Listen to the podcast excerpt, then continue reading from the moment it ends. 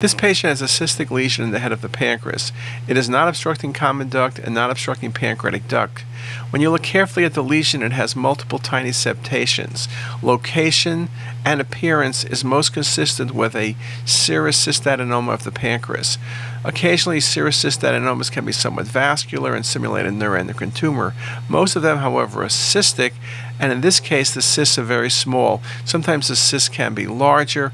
Serous cystadenoma is usually an easy diagnosis, but in about a quarter of the cases, it's an atypical appearance and can be more problematic.